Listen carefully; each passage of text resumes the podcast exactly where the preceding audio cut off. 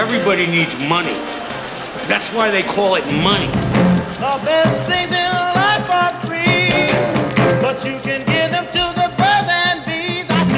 From Fool Global Headquarters, this is Motley Fool Money. It's the Motley Fool Money Radio Show. I'm Chris Hill. Joining me this week, senior analyst Jason Moser and Ron Gross. Good to see you as always, gentlemen. Hey, hey. How you doing, Chris? It is our post Thanksgiving special. We're going to give thanks for some stocks. We're going to call out a few turkeys. We're going to revisit a conversation with our friend Morgan Housel. But it's our Thanksgiving special, guys. It's an annual tradition, and that means one thing and one thing only. Ah, the sweet sound. The one show per year where we spend money on a special effect. All right. Favorite show of the year. let's uh, let's start with a serving of humble pie. Uh, Ron, I'm going to start with you. As you look back on 2020, what is a stock or a, a business story that you got wrong? Well, I have been very wrong so far about Tesla, but that's almost cliche to say at this point, so I'm going to go with Zillow. I have forever said I didn't think Zillow made sense from an investment perspective. I didn't think top agents would use the platform. I didn't like its advertising model. I thought the Zestimate was wrong and a little silly, to be honest with you. And I definitely didn't like their new foray into buying and flipping homes, and I thought it was doomed to fail. So, Chris, what's happened? Shares are up 175% over the last Wow. year, up 340% over the last five years. And oh, by the way, company is still not profitable. So not only is my pie humble, it's just a little bit bitter. it's still not profitable. Uh, God, just imagine what's going to happen to that stock if they actually start making money. 3.5 billion in revenue can't bring a dime to the bottom line. Jason, what about you? Yeah, you know that is impressive, Ron. I can't. I, I, I Zillow stands out to me as the best app out there in the space too. That's just phenomenal. They still can't still can't bring it to the bottom line. Um, I am going to eat a little humble pie. So far this year, EPR Properties has been a let's just call it less than stellar recommendation. It's one that we uh, were examining earlier in the year, and by earlier I mean pre-COVID, um, as in, an opportunity for investors to play in the entertainment space, sort of a lower risk way, because EPR is a uh, it's a real estate investment trust, a REIT as we as we call them. And everything was fine and dandy, Chris. Uh, and, and then, uh, obviously, we, we sort of ran into a little bit of a brick wall here with the with COVID nineteen, the pandemic economy, so to speak. And because EPR Properties is focused on entertainment properties, physical entertainment properties, uh, the stock clearly uh, has fallen off a cliff since then. Um, you know, I, I this this was something. It was it was a little bit out of our control. Obviously, uh, the the majority of the company's properties are are entertainment based or uh, in the recreation industry. I mean, they have ski parks. Golf attractions. About 10% of their portfolio consists of educational properties. Um, you're talking about eat and play venues, places like Top Golf, um, uh, casinos, fitness, you name it. If it's entertainment and it's and it's, it requires a physical presence, EPR was a leader in that space until this year. Um, COVID knocked it on its posterior. The stock is down 55% or so for the year so far, and it was worse. Uh, they did suspend their monthly dividend earlier in the year. They are continuing to pay out the preferred, noteworthy uh, uh, factoid there. But but again, I I do think in normal times this is a good business. I see the case for it. It clearly is one that has run into um, tougher times here this year. And, and it's going to be difficult to really ascertain how quickly that demand bounces back because it does require uh, people going to these places. And I think that behavior is, is going to be at least somewhat uh, somewhat altered for the time being. For my money, guys, uh, I I just think back to March when the market was tanking, and uh, uh, I was saying on this show, mergers and acquisitions are dead in 2020. There isn't going to be any deal making for the rest of the year. We're not going to have any IPOs. And of course, what happened? We had the Snowflake IPO. Probably before the end of the year, we're going to have the Airbnb IPO. So yeah, just one of the many things I was wrong about. Uh, but let's flip it around, Ron. Let's let's be. It's a time to be thankful. What's a stock you're thankful for? So, both personally and professionally, I am thankful for Nike. I've personally owned it since 2015. More importantly, it's the second biggest winner on the total income scorecard, with Apple being the first. Uh, we recommended Nike uh, back in uh, 2017, October. Um, since then, it's up 170%, beating the market by 120%. And I, I still love it for all the same reasons um, we recommended it. It's a it's a global marketing machine, generates more than 50% of its sales internationally. That that space is growing quite a bit. Athleisure, I hate that word, but it still remains a huge trend. Uh, the previous CEO, Mark Parker's move into multi or omni-channel, sometimes we call it distribution, been really successful. John Donahoe is continuing to strengthen that distribution, including really solid digital growth, especially during the pandemic. Last quarter, digital sales were up 82%. I don't expect that to continue, but still, they've done a really fine job. Interesting, we were just talking about dividends. 18 consecutive years of increasing its dividend, including in 2020, which is very impressive when lots of folks are cutting or suspending their dividend. Jason, what about you?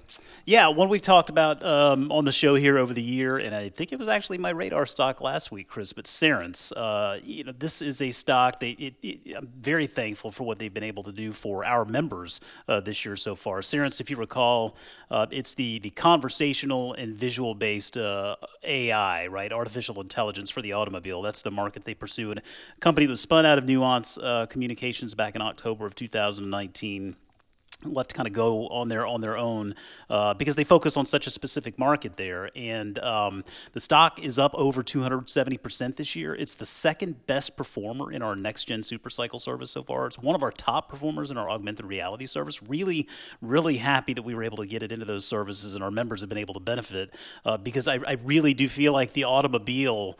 Um, with the proliferation of technology and 5G and, and, you know this all of this talk of self-driving cars, I mean this this conversational and visual based uh, AI is going to become more important as time goes on, and Cerence is really leading the way. I mean it's it's uh, got big relationships with all of the majors uh, out there in, in, the automobile market. Uh, they just recorded another great quarter, record bookings now at more than uh, backlog of more than 1.8 billion dollars.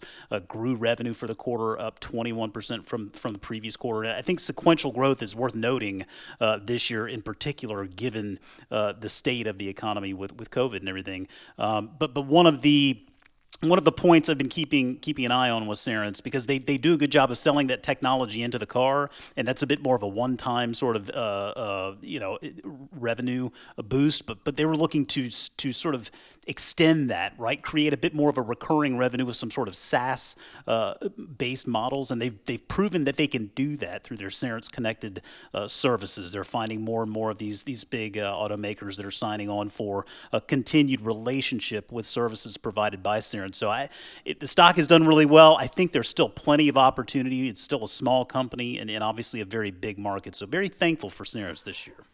Well, Jason, since you created the War on Cash basket a few years ago, I know you'll appreciate the fact that the stock I'm thankful for is PayPal.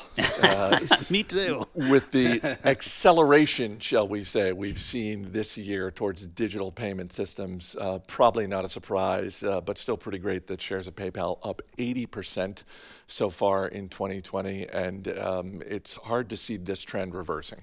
I couldn't agree more. More of our Thanksgiving special right after this, so put down the leftovers and stay right here. You're listening to Motley Fool Money.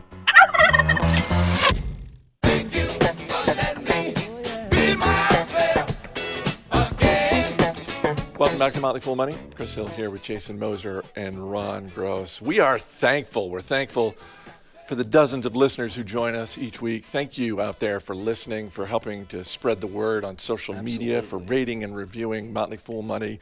It is one of those things that helps other people find the show, and we appreciate it. So thank you for doing that. We are also thankful to the radio stations across America that broadcast our show every week. And we're thankful for the man behind the glass, Steve Broido. Let's just bring him in real quick here. Steve, uh, every year we do this show. It's the one show where we have a sound effect. Uh, I, I, I, don't, I don't want to talk out of school, but I, I'm assuming the budget's pretty high for the turkey sound effect. Incredibly high. Yes, incredibly high. 99 cents. I can't even tell you how high. Yeah. All right, let's get back to uh, the theme of the week. Uh, Ron Gross, turkey stocks. Um, these don't have to be stocks that you own. These just have to be stocks that are such turkeys. You go out of your way to tell someone, no, really, you want to avoid this one. So, so, so many to choose from. but I'm going to go with Blue Apron Holdings, one of the many meal kit delivery services. Now, the pandemic certainly has helped their business as we're all home cooking for ourselves or we're ordering in. Um, so, business has been relatively good, but that's not saying much. In the third quarter, revenue was up 13%, still not able to turn a profit. Orders and customers actually fell 10% sequentially. That's from the previous quarter.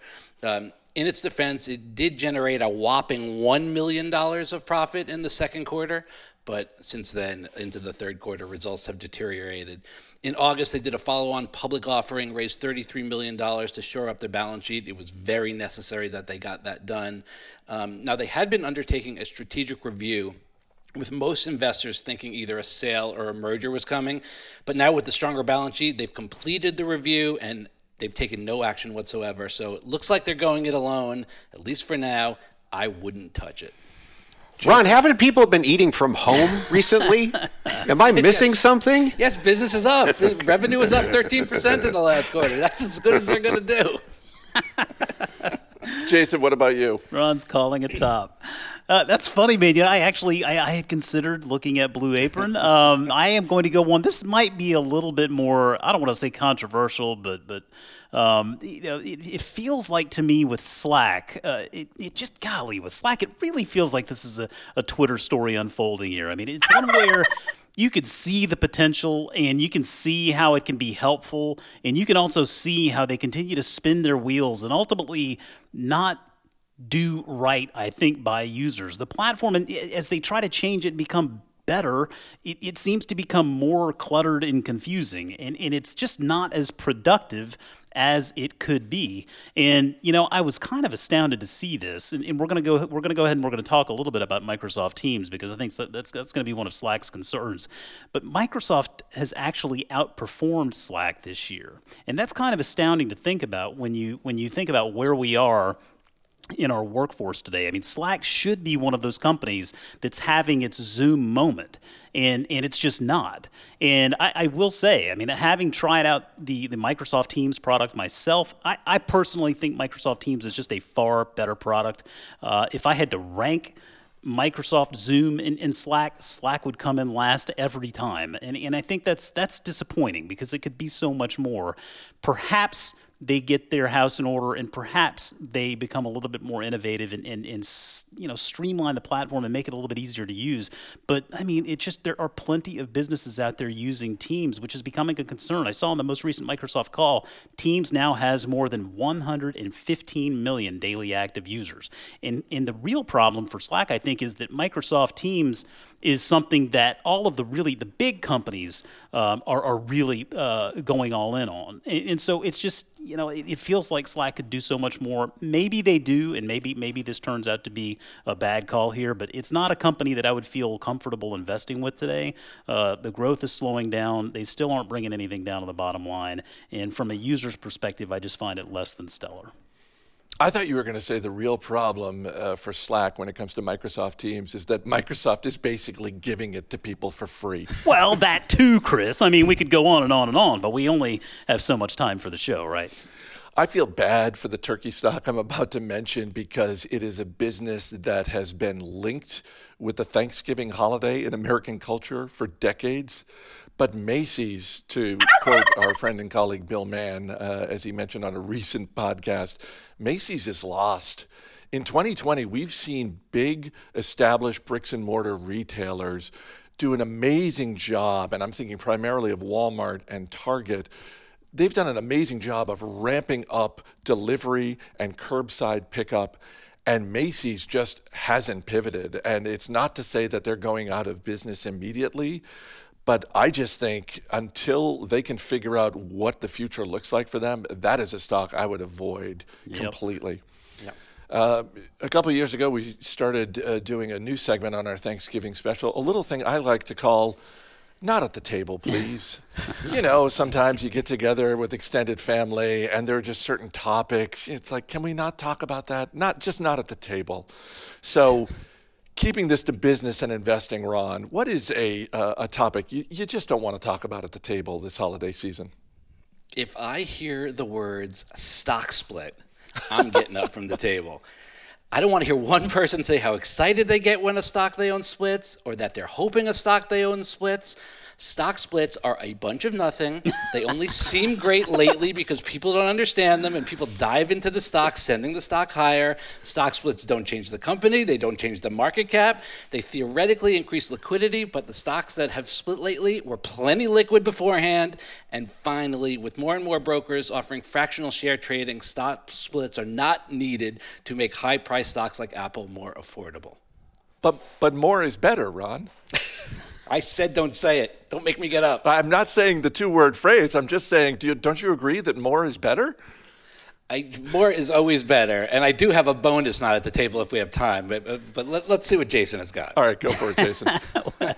well, okay, so I, I will say I think let, let's go ahead and put stay-at-home stocks to rest. Okay, I mean that that's been it's been fun. We've had some good times during a tough year, folks. Okay, but but I, I think its time is is over. And listen, I mean it, it, it's stay-at-home stocks. It's not you. It's me. I love you, but I'm just focused on the on the big picture here. And it's it's getting a little bit annoying um, how the financial media will will sort of ebb and flow with this with this stay-at-home stock narrative based on the vaccine news on any given day. Let's talk about the stocks that are going to serve us well when we're at home and the stocks that will serve us well as we as we you know move forward post pandemic and you know folks may remember i mean i had put together a stay at home stock basket earlier in the year for uh, fool uh, one of our fool events. And, and it, I mean listen we had a lot of fun doing it. I mean, it was PayPal Microsoft Domino's Pizza Teladoc Health Etsy and Spotify. They're all doing wonderfully. The basket is returning 33% versus the market 16 or so but the key thing that all of these businesses have in common is that they're wonderful businesses even post pandemic. Once all of this stuff is over, I would still be happy owning any one of these six businesses. So let's not focus so much on the stay at home stocks. Let's find those stocks that are going to serve us while staying at home and also serving us well post pandemic as we move forward. I think every four years, uh, this is what I don't want to talk about at the table, and it is um, the next administration. Please don't ask me about stocks that are going to do well in a Biden administration. yeah. Just like four years ago, I didn't want to talk about stocks that are going to do well in a Trump administration.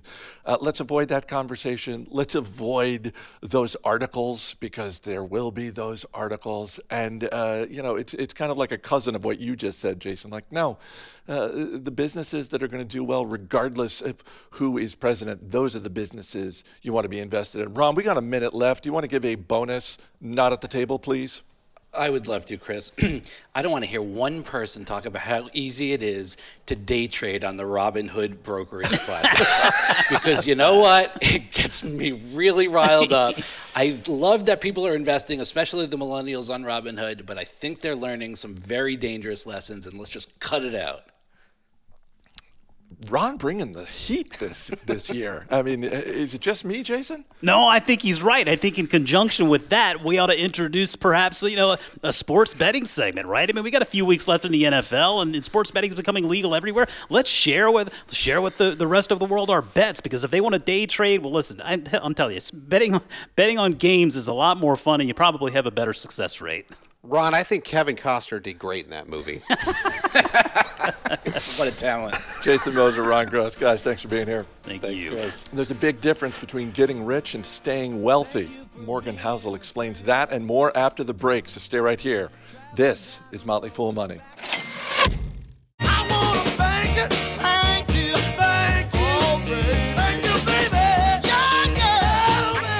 Welcome back to Motley Fool Money. I'm Chris Hill.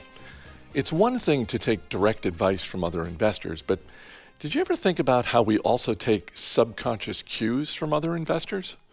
That's just one of the topics Morgan Housel writes about in his book, The Psychology of Money Timeless Lessons on Wealth, Greed, and Happiness. It's made the Wall Street Journal bestseller list for nonfiction, and it's already been translated into more than 20 languages. When we talked earlier this fall, I started my conversation with Morgan by asking him about the genesis of the book. So, 2018, you write this long essay called The Psychology of Money. It outlines biases and flawed behaviors that affect how people deal with money. And the response online was huge. I mean, I remember seeing that and thinking, even for you, that was a pretty overwhelming response. Is that the moment when you start to think to yourself as a writer, I think there might be a book here? It was. I mean, for for me, you know, that was uh, the the genesis of that post was taking together the biggest lessons that I had learned over at that point, you know, twelve or thirteen years of writing about uh, about the psychology of investing, behavioral investing, and the history of investing, and just trying to sit down and say what are the the ten or twenty biggest points that I've that I've learned, and how can I summarize each one of those points with a little bit of depth, but pretty succinctly. Um, you know, how, how, how, how can I get it into each one of those points into like 500 words, something like that. So that was kind of the genesis of that. And once that did really well, over a million people read that post, then it was okay. I, I think I got something here. I think I've been writing about this topic for long enough, thinking about it for long enough over the last 10 years years, that maybe there's a way to summarize uh, all of these points that, that make a lot of sense to me. And it was especially true because that post, The Psychology of Money, was 9,000 words. And if you're not familiar with length, a normal blog post is maybe 800 words. A book is about 50,000 words. That post was 9,000, somewhere in the middle. But as I was writing it, there was so much that I wanted to include but I didn't because it's it's a blog post. You can't make it too long, or else it just gets unwieldy. So I, I, knew there was a lot of room to expand upon that. And if if for every one of those points I could tell a deeper story with more research and more information, then I could pretty easily turn this into a book.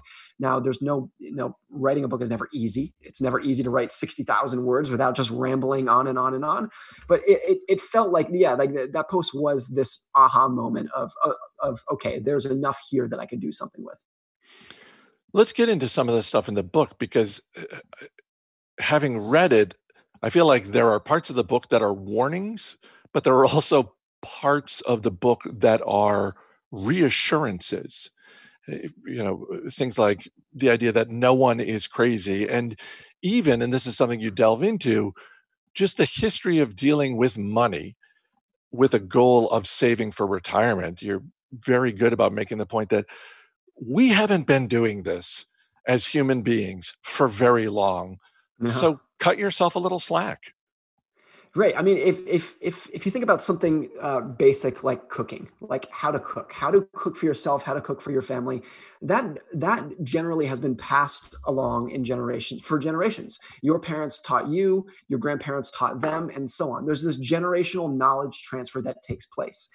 But for saving for retirement, which is what the vast majority of the financial industry is, that wealth knowledge has not taken place. Because look, something like the 401k has really only existed for about 30 years. The Roth IRA is only 22 years old. That's when it that's when it came into existence. So we just don't have a lot of knowledge, a lot of background of doing this. And we pretend like we've got it all figured out, like we know how to invest, we know how to save, we know what we're doing but we have such a limited history of doing this. And when I say us, I mean everyone, the entire industry, everyone.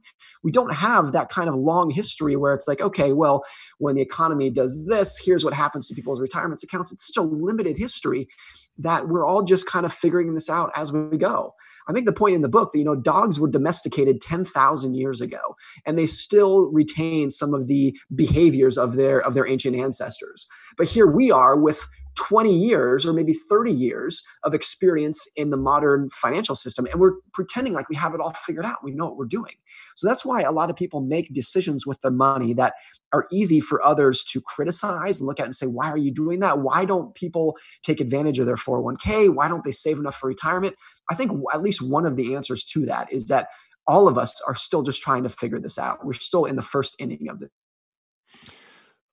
although I feel like we're getting better, it, it, does seem like each generation is talking more about money than the previous generation. I think about when I was growing up, we didn't really talk about money all that much. And I know it's something that I talk about with my kids a lot more than I had growing up. I, I read this quote uh, recently from Lyndon Johnson, who grew up very poor, and he said, "Poverty was so common when I was a kid that we didn't think it had a name. It was just what people would." So, so you're right that like as as the country in aggregate gets richer, it becomes a bigger part of the conversation. Another statistic that uh, you remind me of is that in 1929, when there was a big stock market boom and just before it crashed leading into the Great Depression, only 5% of Americans owned stocks in 1929. So even though it was this major stock crash that pulled the economy into the Great Depression, it was still only impacting a very small minority of people. Whereas today, roughly half of Americans own stocks, either directly or indirectly. It's much more common for what we're doing. one other thing that's uh, that's a, a, a major point that, that you that you you hint at is that uh, student loans, which is, of course, one of the biggest and most pressing news stories of my generation.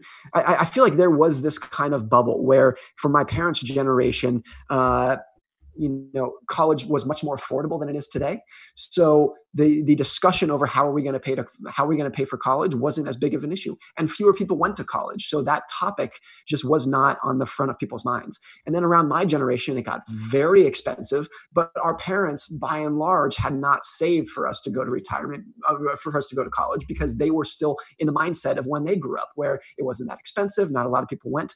Now i feel like my generation as we are having children are much more keen, keenly aware of the cost of education and don't want to put that burden on our own children. So the level of savings in 529 plans, for example, that my generation uh, is, is doing for their young children or, or, or yet to be born children is much, much greater than it was for our parents' generation. So that's just another example of we are so early in this idea that you know the vast majority of people might have an ambition at least to go to college that's such a new concept and a new idea that my parents generation the baby boomers didn't have that generational knowledge transfer. Their parents did not teach them to open a 529 account and start saving for your kids college when they were born that just that concept didn't exist but my generation does. So that's another example of yeah we're getting better over time uh, and each generation that goes through this maybe gets marginally better but we're also just so new to this that we as as entire generations are still trying to figure it out as we go. Coming up more with morgan housel so stay right here. You're listening to motley fool money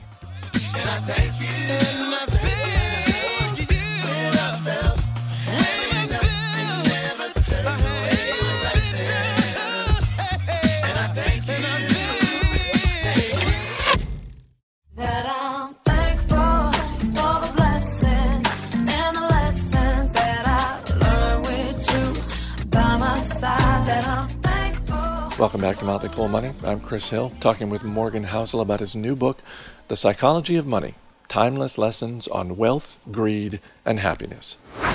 One of the chapters late in the book uh, is entitled You and Me. And the striking thing for me in that chapter is how we as investors unconsciously take cues from other investors at a time when we probably shouldn't because particularly if you are investing for the long term, a lot of the cues that are out there on a day to day basis that may inform whether or not you're going to buy shares of a stock, those cues are coming from short term traders.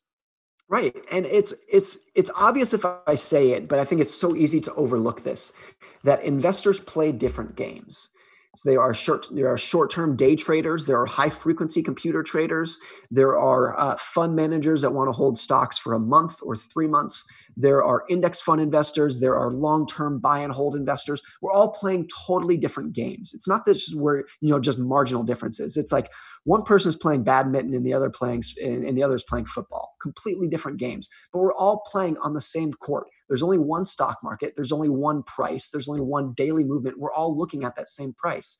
And it is so important for investors to make sure that when there is changes in daily prices or monthly or even annual prices, that you are only taking cues from those signals in terms of it uh, changing your behavior, changing your decisions, if those cues are coming from people who are playing the same game from you are. So, look, if Apple stock is down this morning, that might be very relevant information if you are a day trader. If you're a day trader, that might be the most important rational information for you to pay attention to. If you are a long term buy and hold investor, that information is not relevant to you at all. It's not part of the game that you're playing. You're playing a completely different game.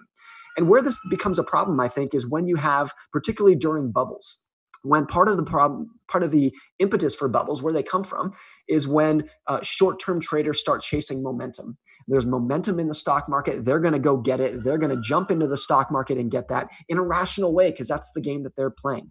They're playing the short term trading game. So if Apple stock is going to go up this week, they're going to buy into it and get into it. That pushes stocks up even more. And then long term investors start taking their cues from that and they say, hey, Apple stock or Tesla stock, whatever it is, has gone up a lot in the last month.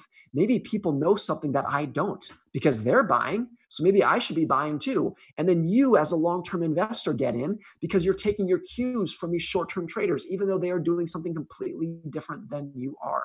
So that's where a lot of people get really hurt.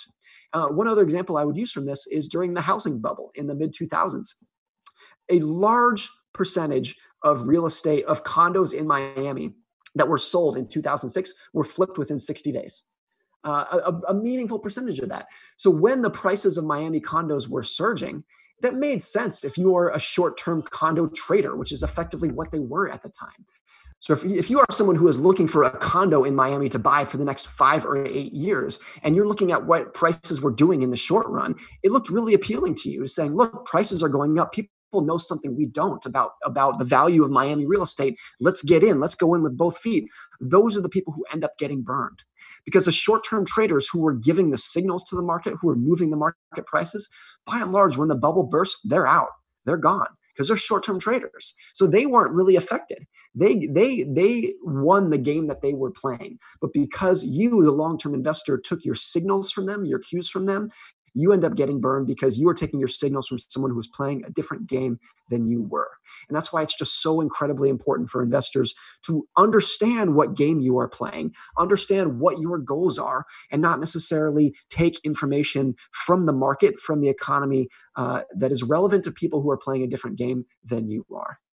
Oh, and uh, part of that, and this is another thing you get into in the book, is building in a margin of safety uh, because, as you very eloquently point out, you're going to be surprised. We've all su- certainly been surprised uh, over the last 12 months by the, the rise of this pandemic.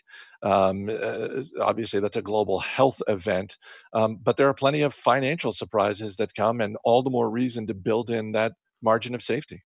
Yeah, I mean, and, and not not just the pandemic that we've been surprised with this year, but the rally that came after that since March, and now we are back at all time highs. My friend Ben Carlson, who is a great investor, he tweeted a, a joke in April, and he meant this 100% tongue in cheek. He said, "We're all going to be surprised when the market hits new all time highs this summer."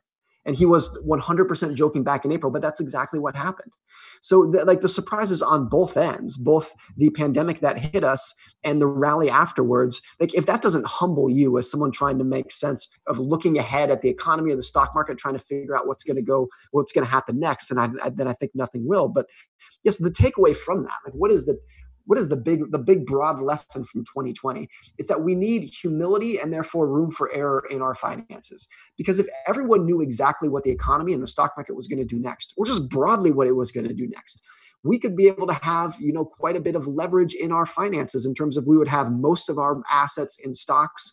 We would know when to get in when to get out but we don't and no one does and no one ever will the most important events that move the stock market or the economy are always the things that no one can see coming. It's not that they didn't see it coming because they weren't smart enough. It's the things that are just literally impossible to see coming.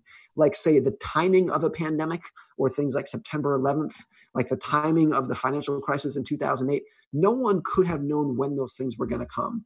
And therefore, it's just so important to have room for error. And what I mean by that is just by and large, uh, you know a sufficient level of cash and bonds in your portfolio so that when the market does go through something like this when the market falls 35% in a month like it did in march that you are reducing the odds as low as you can of having to sell stocks at an inopportune time. That single thing i think is the most important variable for how you will do as an investor over the course of your lifetime is how low can you keep the odds that you will ever be forced to sell the stocks you own to as low as possible. Um, Charlie Munger has a great quote that I love about this. He says, The first rule of compounding is to never interrupt it unnecessarily. And that's what I think this is all about. It's like you want room for error in your finances. And yes, the cash and the bonds that you own are going to earn a lower return than the stocks that you own most of the time. But if those cash and bonds can prevent you from being forced to sell uh, in, in, inopportune times, whether that is a job loss or a medical emergency, or you just get scared during a recession or during a pandemic, then that is that is that is going to allow the stocks that you do own to compound over time to the greatest degree. So that's where you get into like this barbell personality of I want to be uh, a pessimist in the short run, but an optimist in the long run. And that seems like it's a contradiction, but it's not. I want to be so pessimistic about the short run that I have cash and room for error that is going to make sure and it's going to allow me to be an optimist in the long run and never be forced to sell the stocks that I do own. What surprised you the most when you were working on the book? what's great about a book relative to a blog post that I've been writing for, you know, 14 years now is that a book lets you go deeper. It lets you expand, lets you tell a broader story. Uh, so, so that part is great. That's the value in it. And that's, that's a lot of fun as a writer, but you have to be so uh, careful of to make sure that you don't ramble. Now that you're giving yourself the runway, the freedom to tell a deeper story, you really have to keep the respect for your readers in mind and say, look, I, I have the freedom to go long here, but I, I still want to keep this tight and succinct and not waste anyone's time. That was always, it's always a hard balance to find, but I found it more difficult than I thought I would during this book. I, I, what's also interesting about a book is just the stakes are higher. If you're writing a blog post and it takes you, you know, a day to write it, and you can write another one this week or next week, then if you write a blog post that's not very good, hey, not that big a deal. Just move on to the next one. But when you write a book, and you're putting it out there and you can't edit it once it's done. Once you once once it goes to print that's what people are going to read and the stakes are so much higher that it was the most nervous i had been as a writer which is someone who's written you know every day for 14 years. You know i don't i don't get nervous writing anymore but for the book it just felt like i was doing something very different. Speaking of rambling when it came to find someone to narrate the audio book how many people turned you down before you came to me well, uh, I've seen most most authors do it themselves, and that, I didn't I didn't think that that was wise because there's no reason to think that if if an author is a good writer that they might also be a good speaker. Those are very different skills. And it's funny that you're interviewing me about the book because i have not read the book cover to cover. I mean i wrote it so there's that.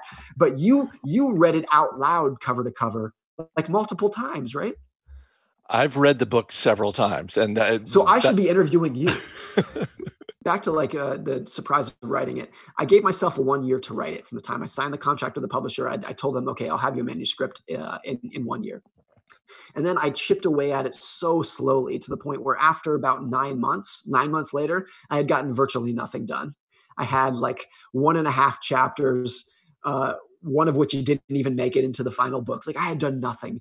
And then so I finally just cleared my calendar and did absolutely nothing uh, but write the book over the course of about four weeks um, and just got it done. So I, that, that was another surprise. I thought it would be feasible to chip away at it over time, but I, I eventually just had to, you know, have the the tight deadline and force myself to get it done uh, in a short period of time.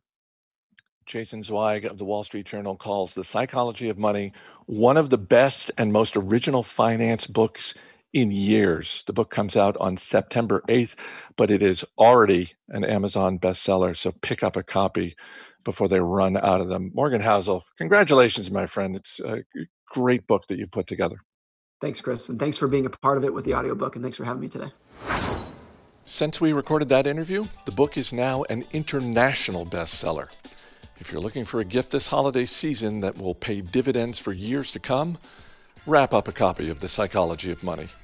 As always, people on the program may have interest in the stocks they talk about, and the Motley Fool may have formal recommendations for or against, so don't buy or sell stocks based solely on what you hear. That's going to do it for this week's edition of Motley Fool Money. The show is mixed by Steve Broido. Our producer is Matt Greer. I'm Chris Hill. Thanks for listening. We'll see you next week.